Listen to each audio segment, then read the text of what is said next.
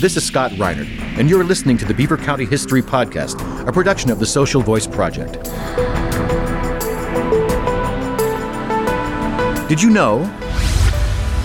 Conway Yard was initially built by the Pittsburgh, Fort Wayne, and Chicago Railroad, a subsidiary of the Pennsylvania Railroad in the early 20th century.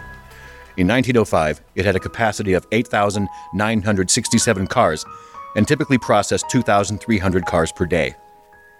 The PRR began rebuilding the yard in 1953, choosing Sam Pickaninny's company to do blacktop work, grading, and bring in fill dirt.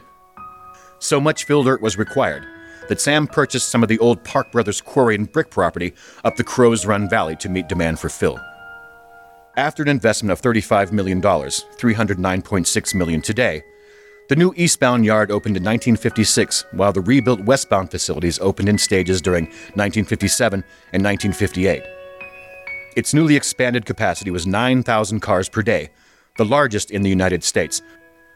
The westbound hump yard was outfitted with an automatic control system which was designed and installed by the Union Switch and Signal Company. It was described as the world's largest push button yard.